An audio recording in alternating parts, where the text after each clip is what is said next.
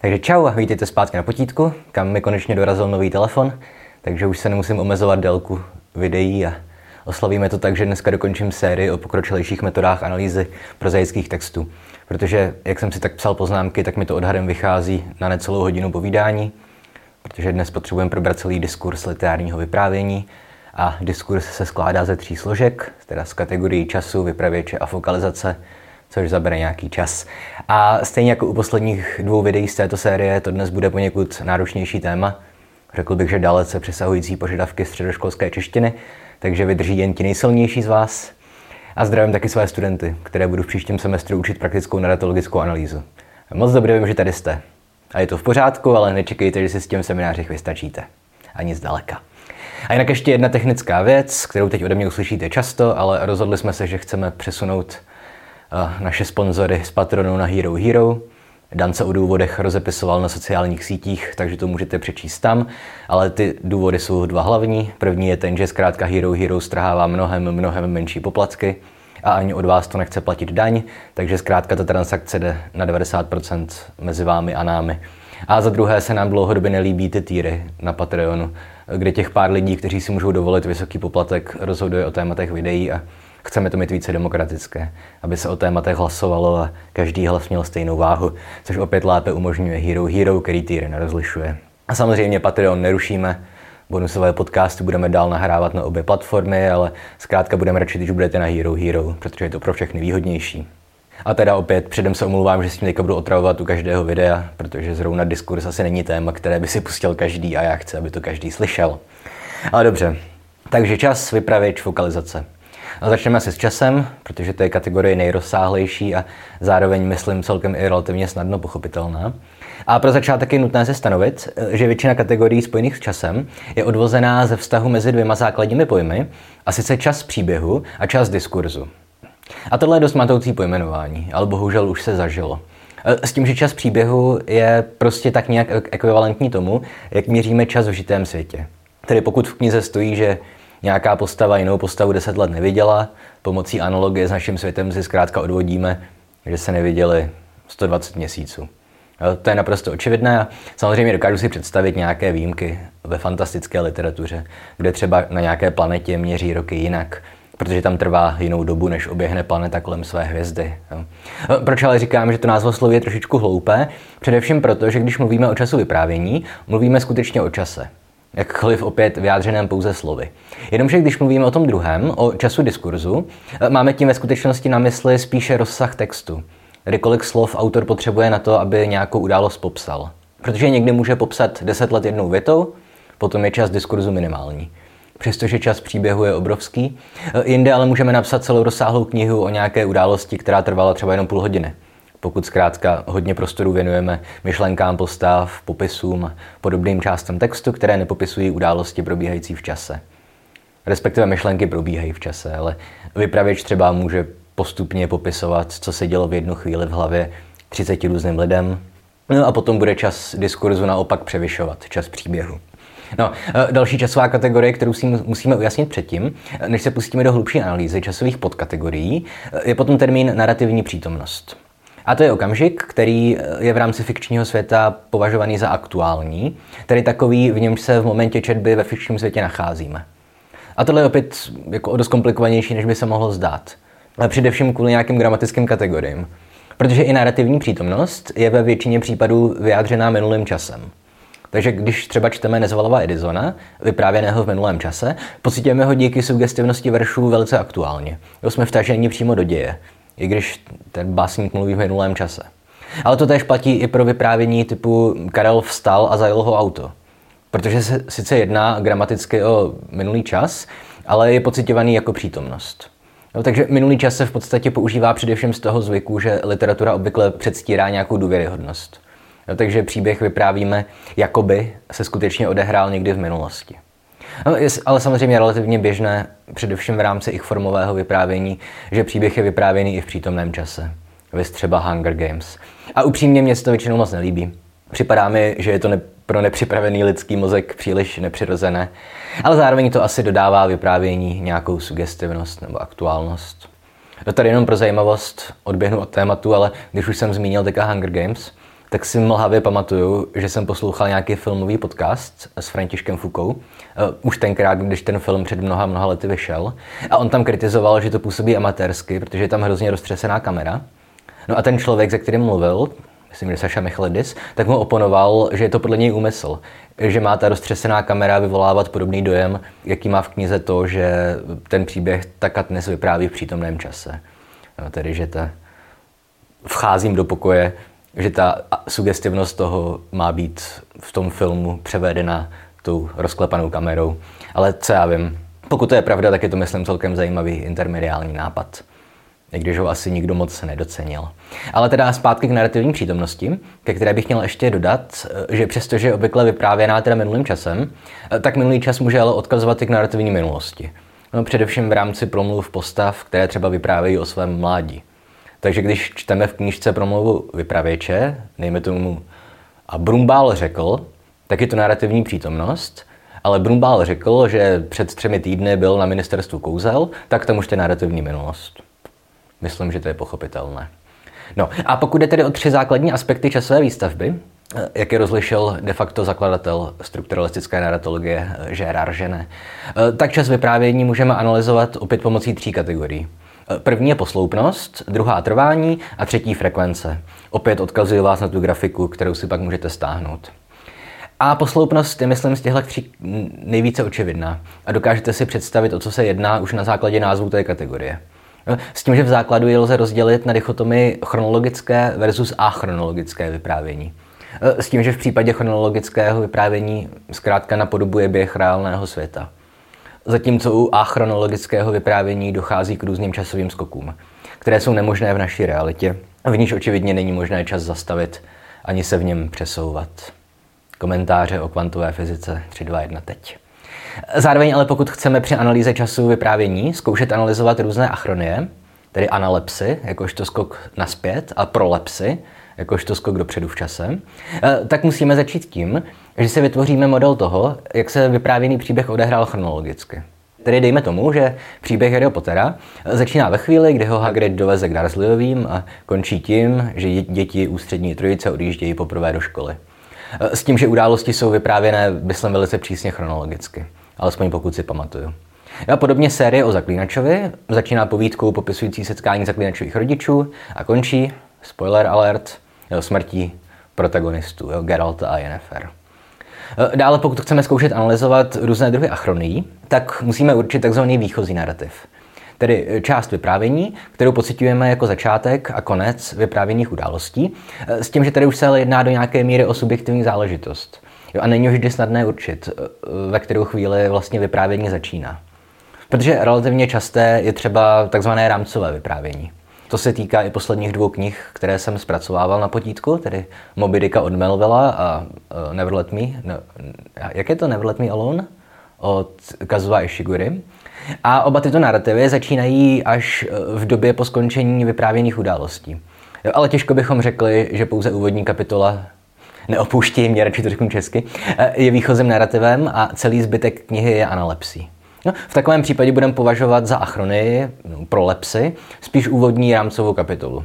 No, nicméně v případě rámcového vyprávění většinou ani nemáme potřebu mluvit o analepsích a prolepsích a achroních, protože pro tenhle postup zkrátka existuje jiný lepší termín. Rámcové vyprávění.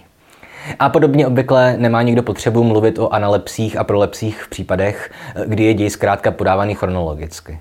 Tedy pokud vezmeme úvodní a závěrečnou kapitolu Harryho Pottera, tak obě působí svým způsobem nepatřičně, protože od hlavních událostí je dělí obrovský časový skok, že? nějakých 13 let nebo kolik. Ale přeci jen se nejedná o achronii, nejbrž o chronologii. No.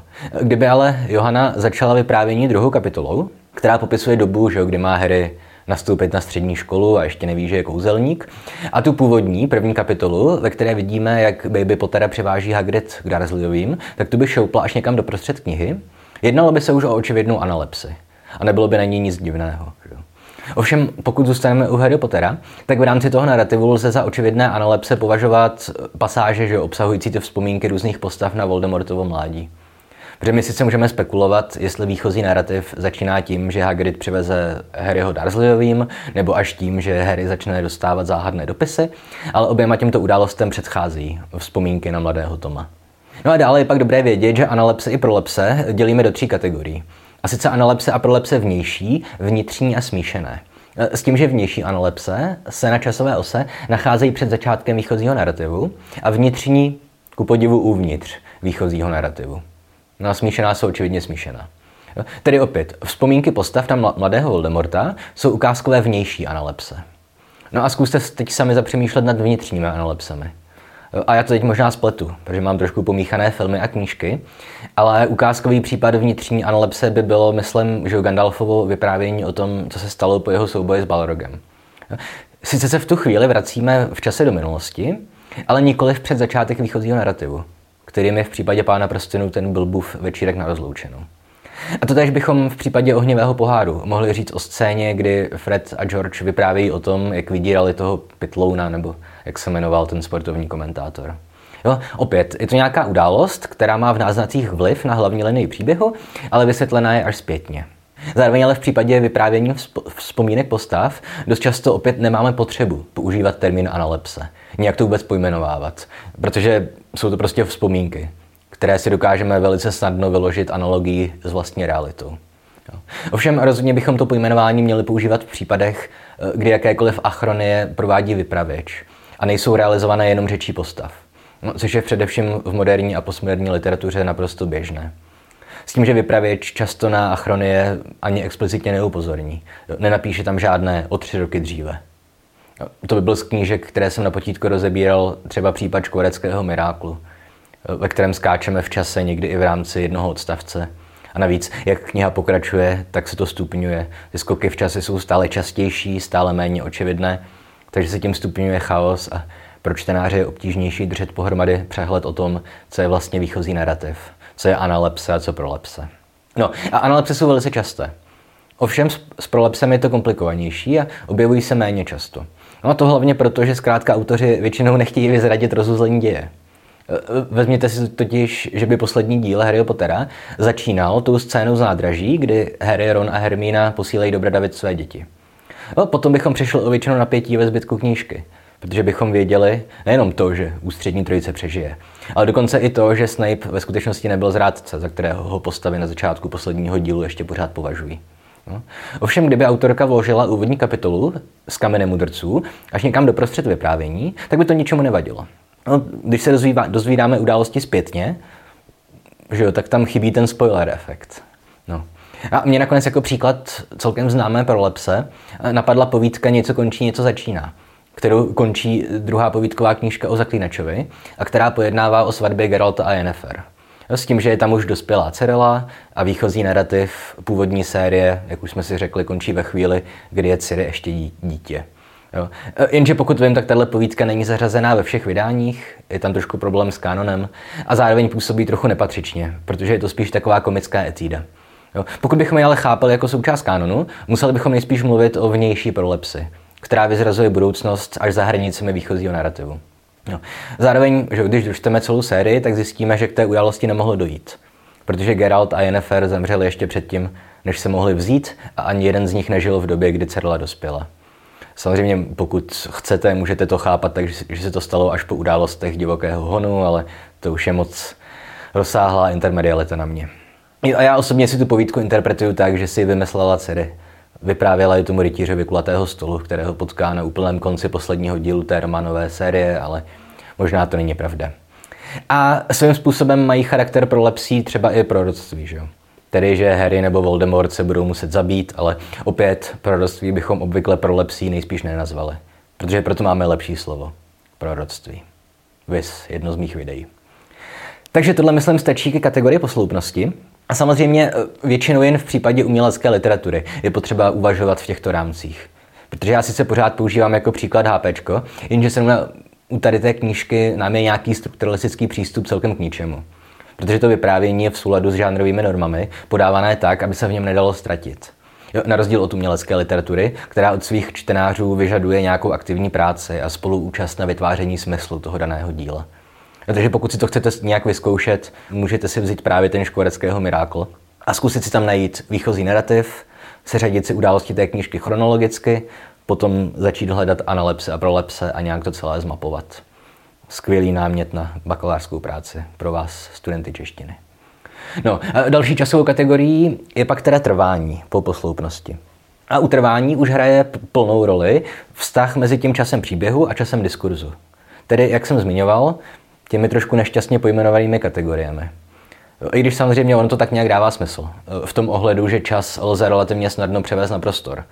Ať už to je v rámci množství slov, protože zkrátka více slov trvá další dobu přečíst. Že jo?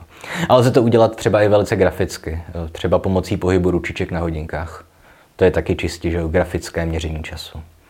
No, ale ačkoliv budu dál mluvit o času příběhu a času diskurzu, eh, v podstatě se v případě kategorie trvání jedná o to, že čas ubíhající ve fikčním světě poměřujeme s rozsahem textu, který daný časový úsek popisuje.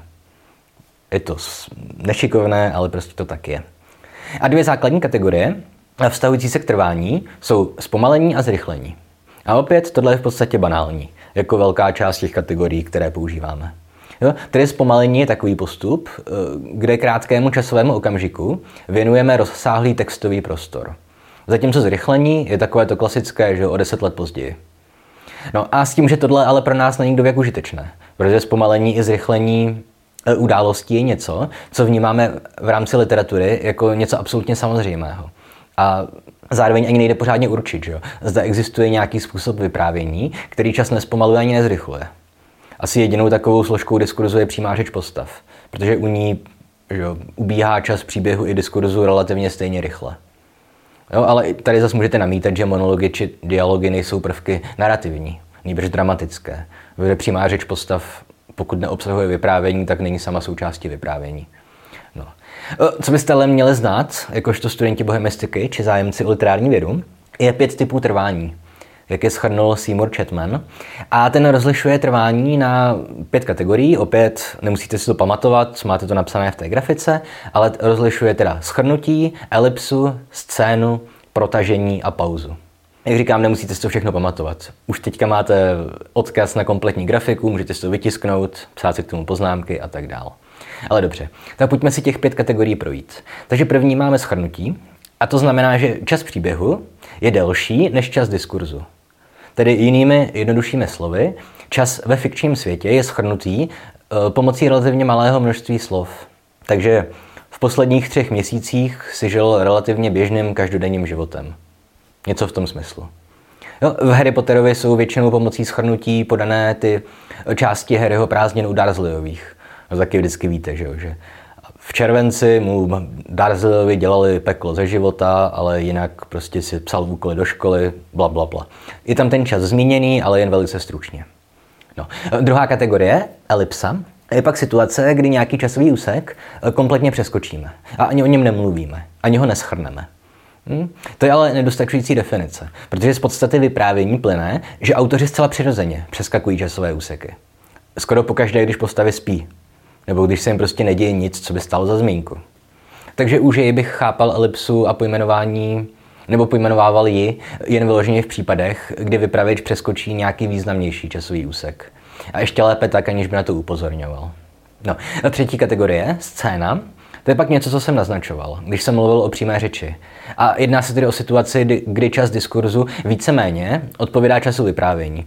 Říkám víceméně, protože nikdy nebudou přesně odpovídat prostě vy vždycky budete číst ten monolog třeba nějakou jinou rychlostí, než jak by ho ta postava říkala cokoliv. No a název scéna naznačuje, že k něčemu takovému dochází opět zcela z podstaty věci, téměř výhradně v dramatech. Hmm. Čtvrtá kategorie trvání, to takzvané protažení, to pak znamená, že čas diskurzu převyšuje čas příběhu. Tedy jinými slovy, přečíst si o dané události nám trvá déle, než kolik času daná událost ve fikčním světě zabere.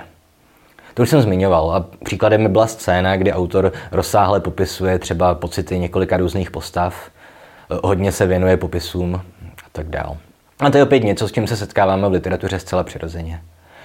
No a poslední kategorie je pauza, což je taková situace, kdy se čas příběhu vůbec neposouvá. Tedy pasáže, které jsou vyloženě jen a pouze popisné. Ale opět takové malé myšlenkové cvičení. Ale když jsem říkal, že dialogy nejde považovat tak úplně za narrativní strukturu a že kategorie scény je vlastně dramatická, nikoliv narrativní, tak skoro to též platí pro pauzu. Protože popis není prakticky nikdy narrativní, neukrývá žádný děj. A pokud ano, tak už se nejedná o pauzu. Protože když bych, dejme tomu, popisoval, jak se po nějakém kouzlu mění něčí vzhled, proměňuje se postupně z člověka v prase třeba, tak už se to nezbytně děje na nějakém časovém úseku. A bude se nejspíš jednat o protažení popisné. Takže ano, trvání je kategorie, kterou je třeba znát a být si ji vědom. Ale osobně mi přijde jako relativně zbytečná, tak strašně formální a je pro mě i důkazem částečně toho tvrzení, že v literární vědě zkrátka pro přílišné uplatňování exaktních metod není místo. Že je prostě nezbytné si pomáhat filozofii, ideologií či lingvistikou. No, ovšem další složkou časové výstavby vyprávění je takzvaná frekvence. A ta už je přeci jen zajímavější a není tak strašně očividná jako trvání.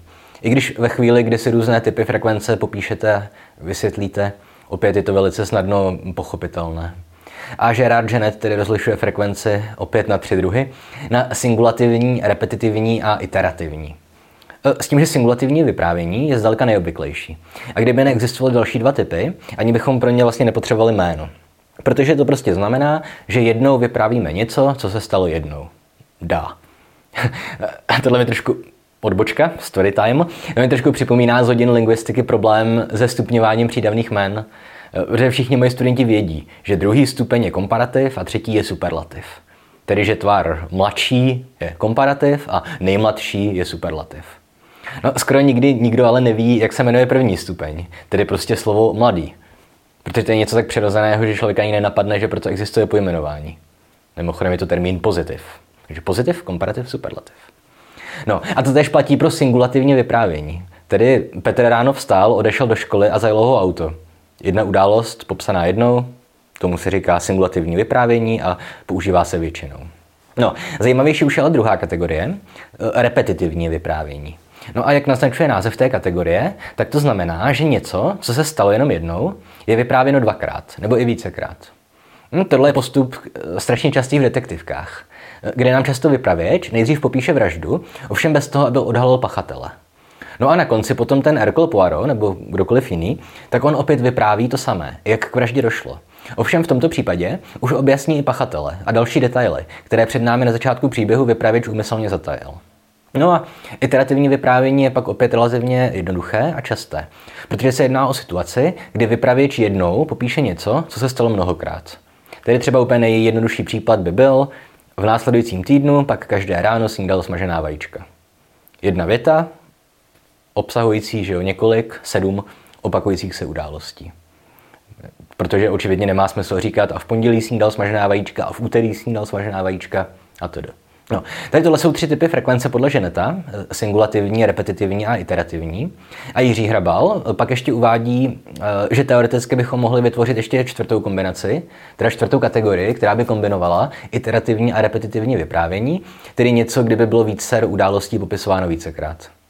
Ale tady mě nenapadá žádný příklad, takže asi spíš ne. Jestli vás něco napadá, do komentářů s tím. No. Uh, tohle by tedy asi stačilo ke kategorii času.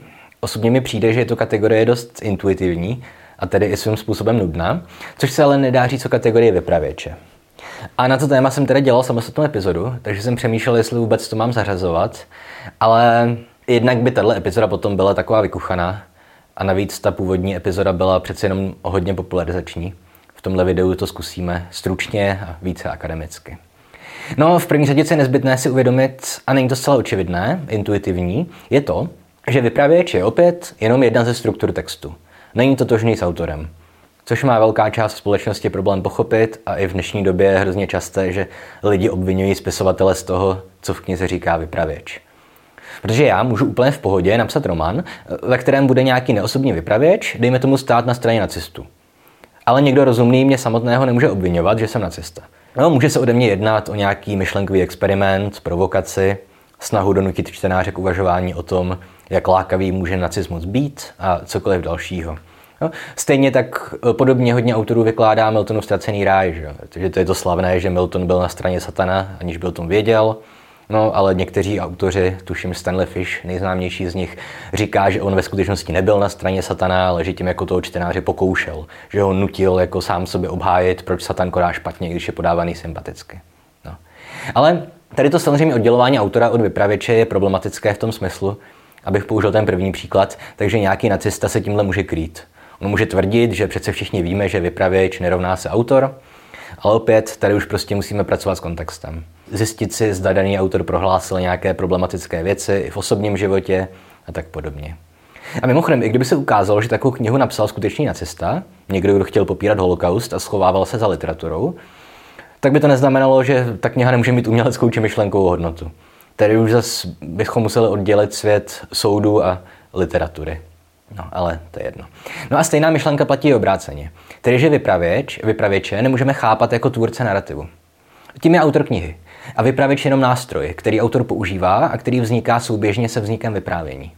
Jo, vypravěč se konstituje úplně ve stejný čas jako jeho vlastní vyprávění. Jo, není to předem daná entita, jakkoliv se autoři často snaží vykreslit vypravěče jako simulace reálného člověka nebo sebe samého. Opět, já vím, že tohle není úplně intuitivní, tedy že vypravěč vzniká ve stejný čas jako vyprávění, ale když se zamyslíte nad tím, že romány jsou prostě jenom slova, tak to myslím dává smysl. A poslední věc je ta, že každé vyprávění musí vypravěče mít. A to je v případě, že o sobě vůbec nedává vědět. A jsou lidi, kteří s tímhle názorem nesouhlasí. A říkají, že pokud vypravěč na sebe vůbec neupozorňuje, pokud vůbec nemůžeme vytušit jeho existenci a prostě se nijak neprojevuje, pak se jedná o text bez vypravěče. To je mimochodem i názor Jiřího Hrbala, který se psal kapitolu o diskurzu v té učebnici, ze které v téhle sérii videí vycházím. Ale já s ním v tomhle prostě nesouhlasím. Protože pokud bychom přistoupili na to, že ve vyprávění není přítomný žádný vypravěč, museli bychom tvrdit, že výsledné vyprávění je produktem nějakého náhodného seskupení slov a písmen. Což podle mě není obhajitelné, nebo pokud, tak je to zbytečně komplikované. A ono sice existuje několik málo případů, kdy je absence vypravěče jako lákavou možností, povídky, které jenom vypráví myšlenky postav třeba, ale i v tomhle případě nám chybí původce sdělení. Takže vy jako moji studenti pracujete s tím, že každé vyprávění musí mít vypravěče, ale samozřejmě nemusíte se mnou souhlasit. Stejně jako já nesouhlasím s Jiřím Hrabalem, který mě učil narratologii na vysoké škole. Padavan master, klasická situace.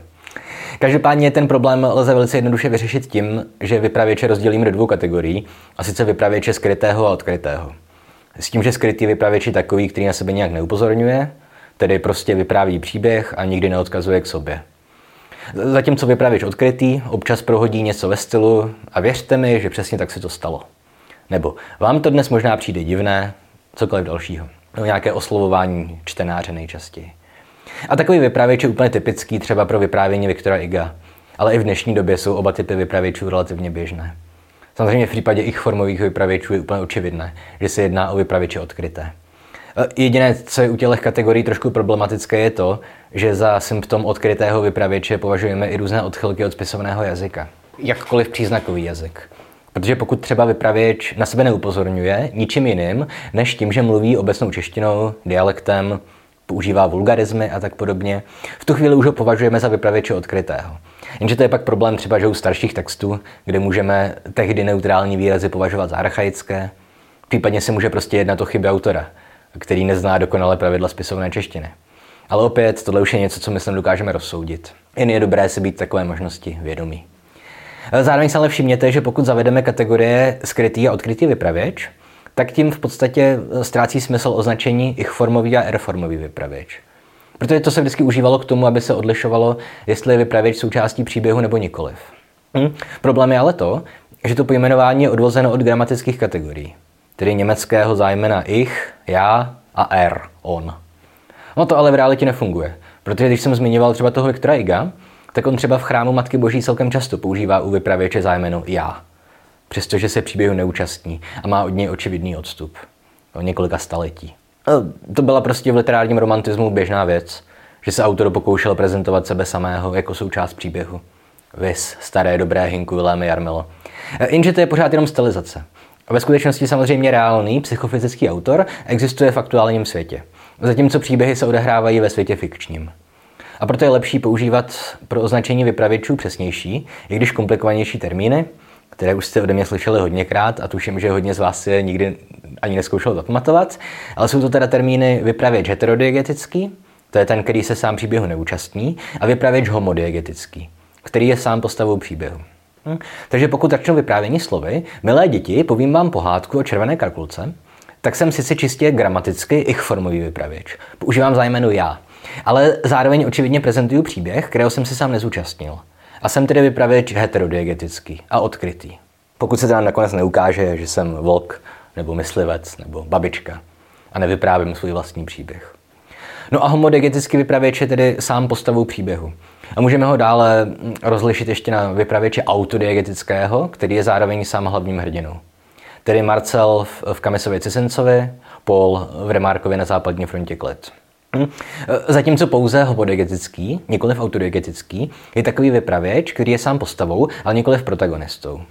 No to je tedy příklad Izmaela z Moby Dicka nebo Marigolda ze hry Divoký hon. Ale to už mi nepřijde jako důležité rozlišení. I když nějaký smysl to asi taky má. Ale opět tady už se dostáváme na takovou tu subjektivní rovinu, kdo je vlastně protagonista. To je jedno. A samozřejmě, když už jsem zmiňoval na západní frontě klid, tak to ještě to použiju k tomu, že samozřejmě stává se celkem často, že vypravěč se může i v rámci jedné knížky změnit. Protože celou tu knihu Remarkovu vypráví ich formový autodiegetický protagonista Paul, ale posledních pár vět po, po jeho smrti odvypráví nějaký neosobní airformový heterodiegetický skrytý vypravěč, že jo, který prostě jen konstatuje asi na šesti řádcích, že Paul padnul v září 1918, kdy byl na západní frontě klid a že zemřel rychle a netrápil se. Něco takového.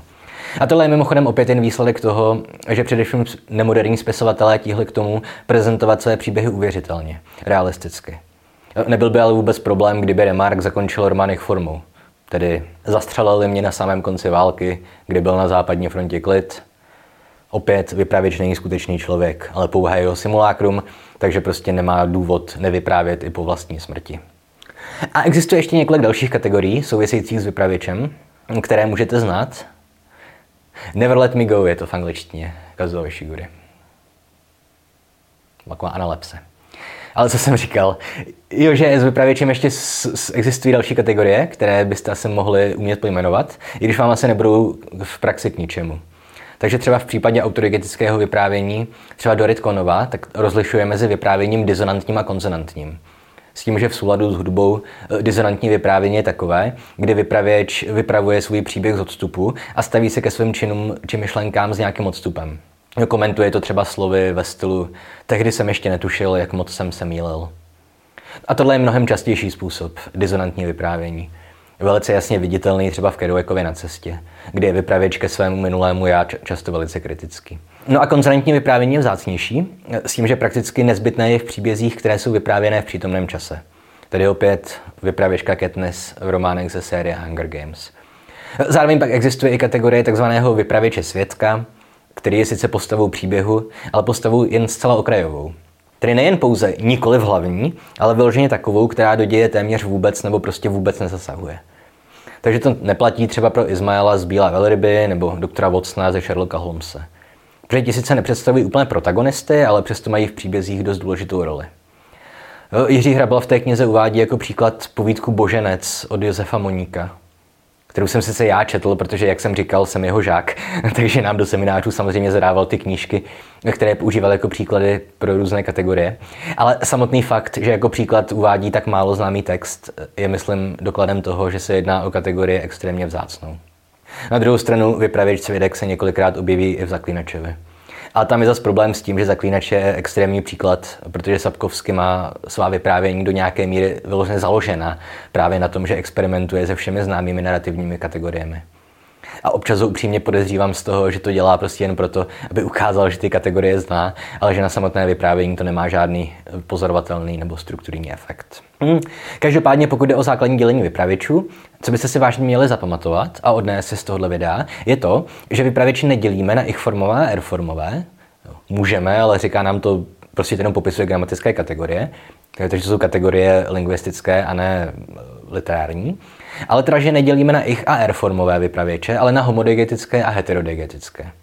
S tím, že jako bonus můžete, ale nemusíte znát kategorie autodigetického vyprávění, dichotomy disonantní versus konzonantní, autodigetické vyprávění a kategorii vypravěče světka. Jo. A zároveň to mé kritizování ich a R formového vypravěče neznamená, že ta kategorie prostě zmizí, nebo že se nesmí používat. To je prostě tak strašně zakořeněná v českém školství, že se ji nejspíš nikdy nezbavíme. Nebo nikdy je, to je moc dlouhé slovo i pro enty, ale někdy určitě ano, ale za našeho života to nejspíš nebude. To je prostě to samé jako s pojmy fabule a sižet. Takže jsou zastaralé, trošku nepřesné, ale prostě jejich užívání je tak zakořeněné, že nemá smysl předstírat, že neexistují. Proto se pak nedivte, až v některém příštím videu budu mluvit o ich formových vypravěčích, přestože teďka říkám, že ty kategorie nejsou moc dobré. Ale dobře. Takže tolik k nějakému základní, základnímu dělení vypravěčů. A to ještě nestačí. Že ono je zároveň potřeba rozlišovat nejen to, zda je vypravěč zároveň postavou vyprávění, ale taky to, že v rámci uměleckého textu může existovat více vyprávěných rovin, respektive rovin, ze kterých je vyprávěno. Hmm. A tady rozlišujeme v první řadě dvojice extradiegetického a intradiegetického vyprávění.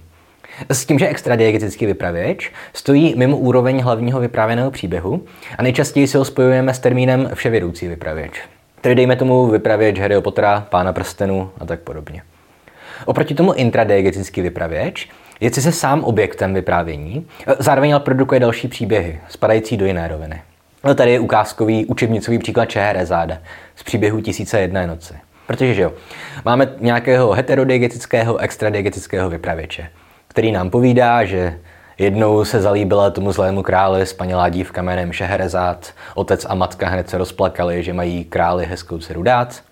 No ale ve zbytku knížky postava Šehrezády funguje jako intradiegetický vypravěč, který vypráví králi příběhy z jiných diegetických rovin, takzvaně metadiegetických. Tedy vypráví příběhy o Ebenovém koni, o Aladinovi a jeho kouzelné lampě, nebo o samotáři Alibabovi, protože díl potítka bez odkazu na Cimmermana by prostě nemohl fungovat. Hmm, zároveň je ale intradigetické vyprávění relativně běžné, jo, i v klasické české literatuře. V Babičce Boženy Němcové. Tam jsou že, ty různé příběhy vyprávěné myslivci, myslím. A tyhle přístupy je pak nadále možné kombinovat. Dobře, v případě toho takzvaného vševědoucího vypravěče se téměř vždycky jedná o vypravěče extradiegeticko-heterodegetického. Tedy takového, který je vypravěčem z jiné roviny a sám se příběhu neúčastní. A tuším, že když jsem teďka vyslovil to slovní spojení extradiegeticko-heterodegetický vypravěč, tak jsem ztratil i některé odvážnější diváky, kteří dokoukali až sem. Takže gratuluji tomu malému zlomku, který pokračuje v poslechu i nadále. Zároveň můžeme mít extradiegeticko-homodegetického vypravěče který vypráví z jiné roviny, ale vypráví příběh, v němž je sám postavou. Tedy opět Ismail z Bílé velryby. Hmm. Intradigeticko, heterodigetický vypravěč, potom vypráví z druhé roviny, rozuměj, sám je vyprávěný někým dalším a vypráví příběh, kterého se sám neúčastní. Tedy opět Šehrezáda. Dobře, ona nehraje žádnou roli v příbězích o Aladinovi nebo Alibabovi. Ale třeba taky Hermina Grangerová, když vypráví příběh o třech bratřích a jejich setkání s personifikovanou smrtí. No, můžete argumentovat, že vypravěčem je Bart Beadle, ale to je jedno. No a poslední variantou je intradegeticko-homodegetický vypravěč, který je sám vyprávěný, ale vypráví příběh z jiné roviny, jehož je sám ale součástí. Tedy dejme tomu Sirius Black vyprávějící o svém útěku za Skabanu. Nebo Gandalf vyprávějící o své bitvě s Balrogem. Takže to by byly typy vypravěčů, podle jejich účasti v příběhu a přítomnosti v různých diegetických rovinách. A teď si musíme něco málo říct o nespolehlivém vyprávění a to vezmu vážně jenom letem světem, protože to je komplikovanější téma a plánuju na něj samostatnou epizodu. A zároveň je to v současném literálně v jednom diskurzu téma asi nejvíc kontroverzní, nejvíc diskutované. Protože hodně lidí tvrdí, že je to zbytečný termín, že nespolehlivý vypravěč neexistuje, ale že můžeme mluvit maximálně o nespolehlivém módu vyprávění. Jiní zase tvrdí, že nemůžeme rozlišit mezi nespolehlivým vypravěčem a nespolehlivým autorem, respektive autorem, který prostě dělá ve vyprávění chyby.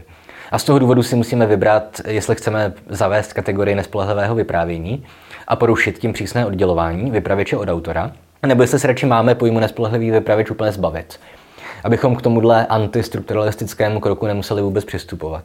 Ale zkrátka, nespolehlivý vypravěč je taková trošku zmatená a zmatek působící kategorie. Nicméně vám alespoň stručně a zjednodušeně parafrázuju, co o tomhle tématu nám říkal můj učitel Jiří Hrabal. A ještě bych měl zmínit ty problém s tím, že pokud chceme mluvit o nespolehlivém vyprávění, musíme mít nějakou definici spolehlivého vyprávění. Jenže to je nemožné dosáhnout, protože nelze nikdy o vyprávění s jistotou říct, že je objektivní. Protože se vztahuje ke smyšleným událostem, místům a postavám.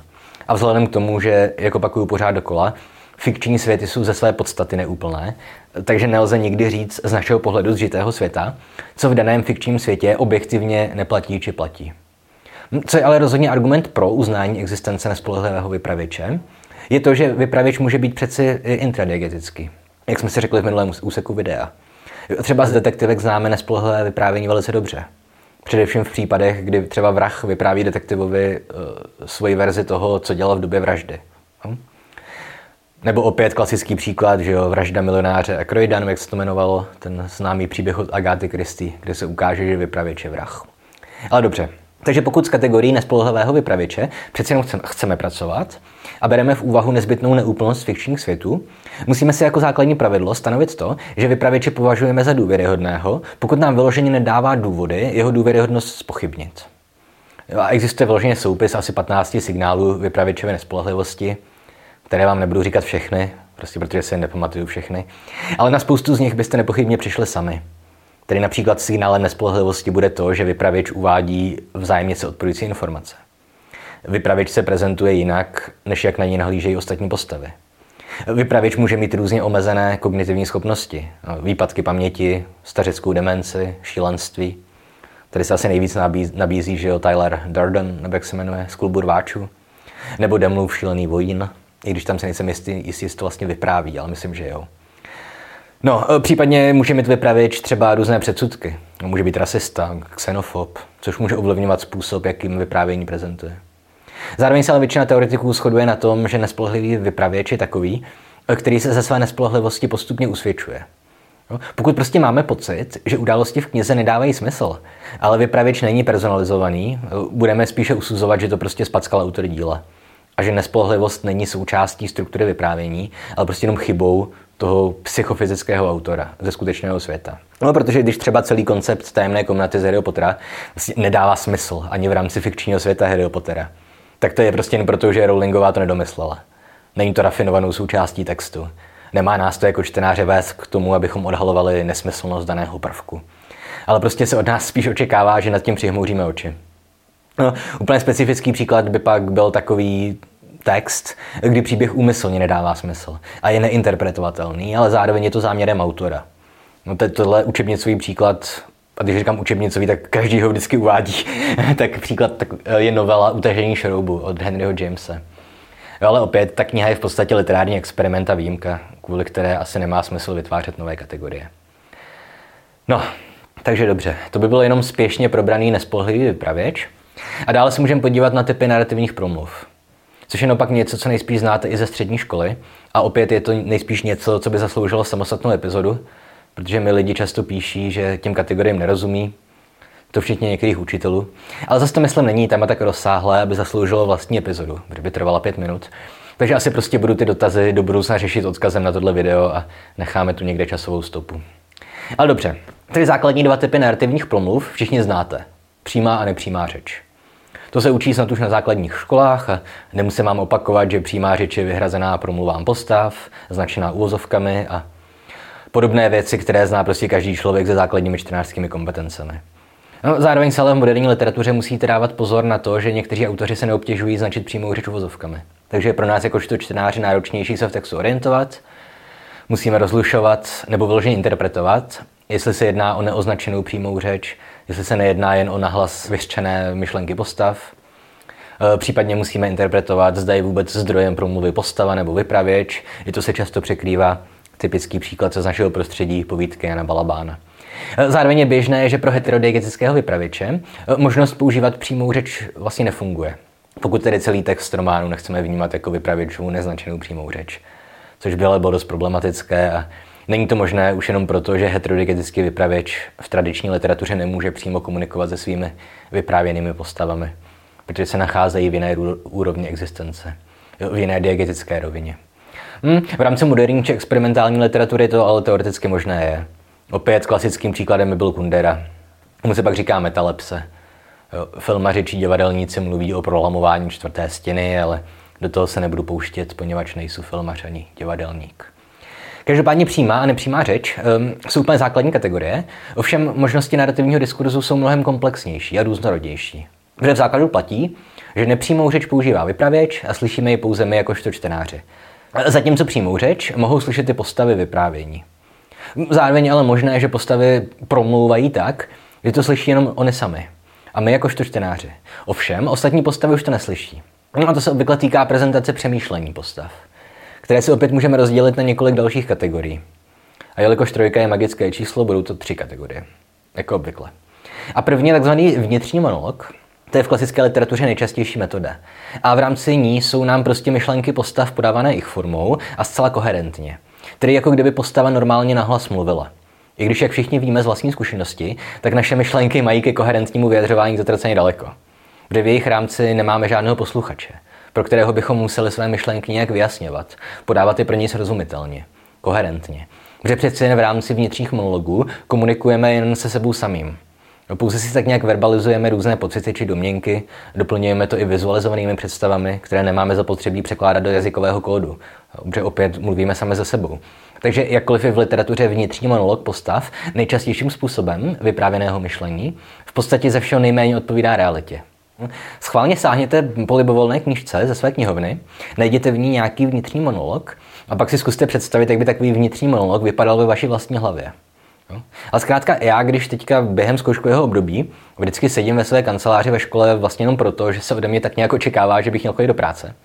I když reálně bych tu práci mohl dělat z domu, že jo, když nemusím učit. A tedy, když se v libovolný čas odpoledne rozhodnu, že na to kašlu a jdu domů, tak si v hlavě neřeknu něco ve smyslu. Jsou čtyři hodiny. Je čas, abych zavřel notebook a odešel na tramvaj. Hm? Spíš se u mě spojí nějaký pocit únavy, pocit, že už jsem pro dnešek pracoval dost, vizualizuju si obrázek tramvaje, sprchy ve svém bytu a tak podobně. No. no druhým typem je pak vyprávěný monolog. No i tady prezentujeme myšlení postav, ovšem už několik v ich formě, ale v R formě. A používá se k němu obvykle polopřímá řeč. Hm? S tím, že ale nese silné subjektivní rysy postav zároveň, jejíž vnitřní monolog je vypravěčem vyprávěný. Tedy kombinuje se perspektiva vypravěče, nebo spíš hm, vlastně jazykový projev vypravěče, ale kombinuje se s, s myšlenkami té vyprávěné postavy, nebo s perspektivou té vyprávěné postavy. Jo, tedy, abych použil stejný příklad. Tak kdyby nějaký vypravěč vyprávěl můj vnitřní monolog o odchodu z práce, bylo by to něco ve smyslu, e, měl by už jít domů. Dnes udělal práce dost, potřebuje se odpočinout a doma na něj čeká horká vana a vychlazené pivo. Bych mohl být spisovatelem, co? Ah, no a třetí kategorie má krásný název psychovyprávění. To je taky prezentované R formou, ale má tu už daleko větší roli hlas vypravěče. Tedy nejedná se o pouze o pouhé převádění myšlenek postav do třetí gramatické osoby, ale spíš jde o to, že nám vypravěč říká, co si postava myslí a nějak to je komentuje. Má k tomu nějaký postoj, doplnění, komentář, cokoliv. Tedy David si uvědomoval, že už je unavený. Těšil se, že se vrátí domů, dá si sprchu a otevře si pivo. No, a opět všechny tyhle metody je možné kombinovat tak se to velice často děje. Můžete si otevřít libovolnou knížku s heterodigetickým vypravěčem, který má přístup do mysli postav a budou vám, myslím, stačit dvě, tři stránky na to, abyste identifikovali všechny tři metody vyprávěného myšlení postav. Ale dobře. Tohle, myslím, stačí ke kategorii vypravěče. No ne, ještě jedna věc. Především pro všechny bratry a sestry feministy a feministky. Protože pokud je vypravěč v díle zcela skrytý a nevíme, jaký gramatický rod máme používat, eh, tak zažité pravidlo v češtině i v angličtině je používat generické maskulinum. Tedy říkat on v jakémkoliv případě. Nicméně podle feministické narratoložky Susan Lancerové máme v takovém případě odvozovat gender vypravěči od genderu autora či autorky. Proto třeba v případě Harryho Pottera mluvím o vypravěčce, i když vypravěč ve skutečnosti není člověk, ale struktura textu. A já jsem se na to kdysi ptal jednoho nejmenovaného předního českého narratologa na tenhle problém a on mi řekl, že je to podle něj blbost, že to je prostě zbytečné. Ale já s tím nemám problém. Doslova jsem se na to už zvyknul. I když to jde do nějaké míry proti té filozofii přísného oddělování autora od vypravěče. Tohle ale záleží na vás a na vašich preferencích. Nikdo vás za to samozřejmě nebude trestat. Ať se rozhodnete, jak se rozhodnete, ale můžete při nejmenším vědět, že existuje něco jako pravidlo Lancerové. A teď už tedy zbývá třetí, poslední složka diskurzu. Ona záhadná a na středních školách často ignorovaná fokalizace.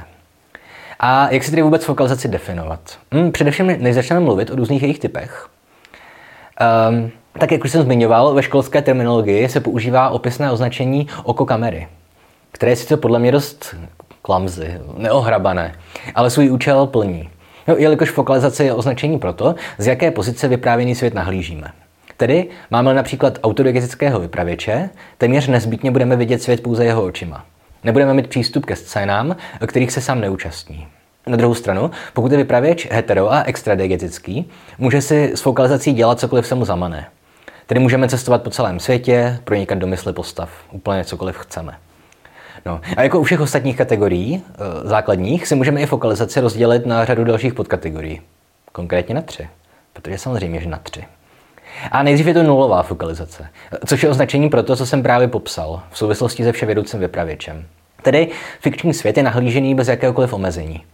Jakkoliv opět a znova připomínám, že zůstává za své podstaty neúplný, takže vypravěčová vševědoucnost je iluzorní, ale o tom už jsem mluvil hodněkrát. No, pak máme interní fokalizaci, tedy příběh nahlížíme očima postavy či postav. S tím, že interní fokalizace se dále dělí na fokalizaci fixní, kdy se jedná o tutéž postavu, dále variabilní, kdy různé postavy vidí různé události a nakonec nejvzácnější kategorií je interní fokalizace multiplicitní, kdy stejné události nahlíží více do postav. Všimněte si, tři podpodkategorie, tří podkategorie. No a třetí podkategorie je externí fokalizace, která sice nahlíží vyprávění z pozice uvnitř fikčního světa, ale neváží se na žádnou postavu. Tedy vypravěč je jaksi pohybově omezený, ale nevidí zároveň do hlavy žádné z postav. Ta je, myslím, celkem častá třeba u Žila Verna nebo u Karla Máje. Ale možná si to pletu. Jo. Obecně je ale externí fokalizace nejméně častá ze tří základních typů. Protože když už zkrátka ten vypravěč uh, není spojený s myslí nějaké postavy, tak to využívá a vidí do hlav velké množství postav. A tyhle tři kategorie fokalizace se samozřejmě v rámci jedné knihy opět mohou střídat a taky střídají. Tak jako se můžou změnit vypravěči. Tedy opět, v případě Harry Pottera je téměř celá kniha nahlížená pomocí fixní interní fokalizace. Téměř celou dobu vidíme pouze očima Harry Pottera. Sledujeme pouze to, co dělá on a víme, co si myslí pouze on. Nicméně v několika málo vzácných případech lze mluvit i o fokalizaci variabilní. Tedy jednu kapitolu vidíme očima paní Malfoyové, jednu očima toho britského předsedy vlády. Úplně úvodní kapitoly první knihy že očima Brumbála a strýčka Dursleyho. A nejspíš jsem ještě na hodně scén zapomněl. Ale zkrátka fokalizace je dominantně interní a fixní. A to mimochodem stejně jako v případě Hunger Games. Přestože vypravěčka Hunger Games je autodiegetická, zatímco vypravěčka Harry Pottera je extradiegetická. No, takže už tohle je další důvod, proč rozlišovat typy různé fokalizace, protože se nemusí vždycky shodovat s typy vypravěče. No, ještě jsem zapněl zmínit, že interní fokalizace může být uh, velice vzácně skupinová, kolektivní, kdy vypravěč vyjadřuje pocity či myšlenky společné většímu množství lidí. No, třeba při nějakých davových scénách, popisech sportovních utkání. Ale opět to je hodně vzácné. A v rámci české literatury se opět pořád dokola používá jeden příklad z povídky Ireny Douskové, kde tuším skupina chlapů zabije holku, kterou považují za čarodějnici. A pak je tam napsané něco ve smyslu, že si pomysleli, že to radši nebudou nikde nahlašovat, protože by je ta protivná vrchnost nejspíš ještě chtěla potrestat, namísto toho by odměnila. Tak jsem tu scénu hrozně zkomolil. Omlouvám se Irně Douskové, ale pro ilustraci to stačí. Prostě skupinová fokalizace je, pokud vidíme zároveň stejné úvahy většího množství lidí. A aby si, aby si tohle líp představili, tak to znáte z žurnalistiky. Náznaky něčeho takového. Tedy věty ve smyslu fanoušci Sparty si oddechli, když jejich tým v poslední minutě vyrovnal. Když funkce toho se liší, že jo? Protože autor takového prohlášení to neví, pouze se to domnívá. Zatímco vypravěč ve fikčním světě, pokud není nespolehlivý, tak vypráví realitu daného fikčního světa. A tohle ženetovo dělení fokalizace na nulovou, interní a externí, je často kritizované. Jako příliš jednoduché a nefunkční. Hodně teoretiků se dneska v rámci fokalizace odvolává na odlišnou kategorizaci od Míke Bálové, ale podle mě si ve většině případů vystačíme s tím základním ženetovým dělením. To je podle mě i pro vysokoškolské účely dostačující.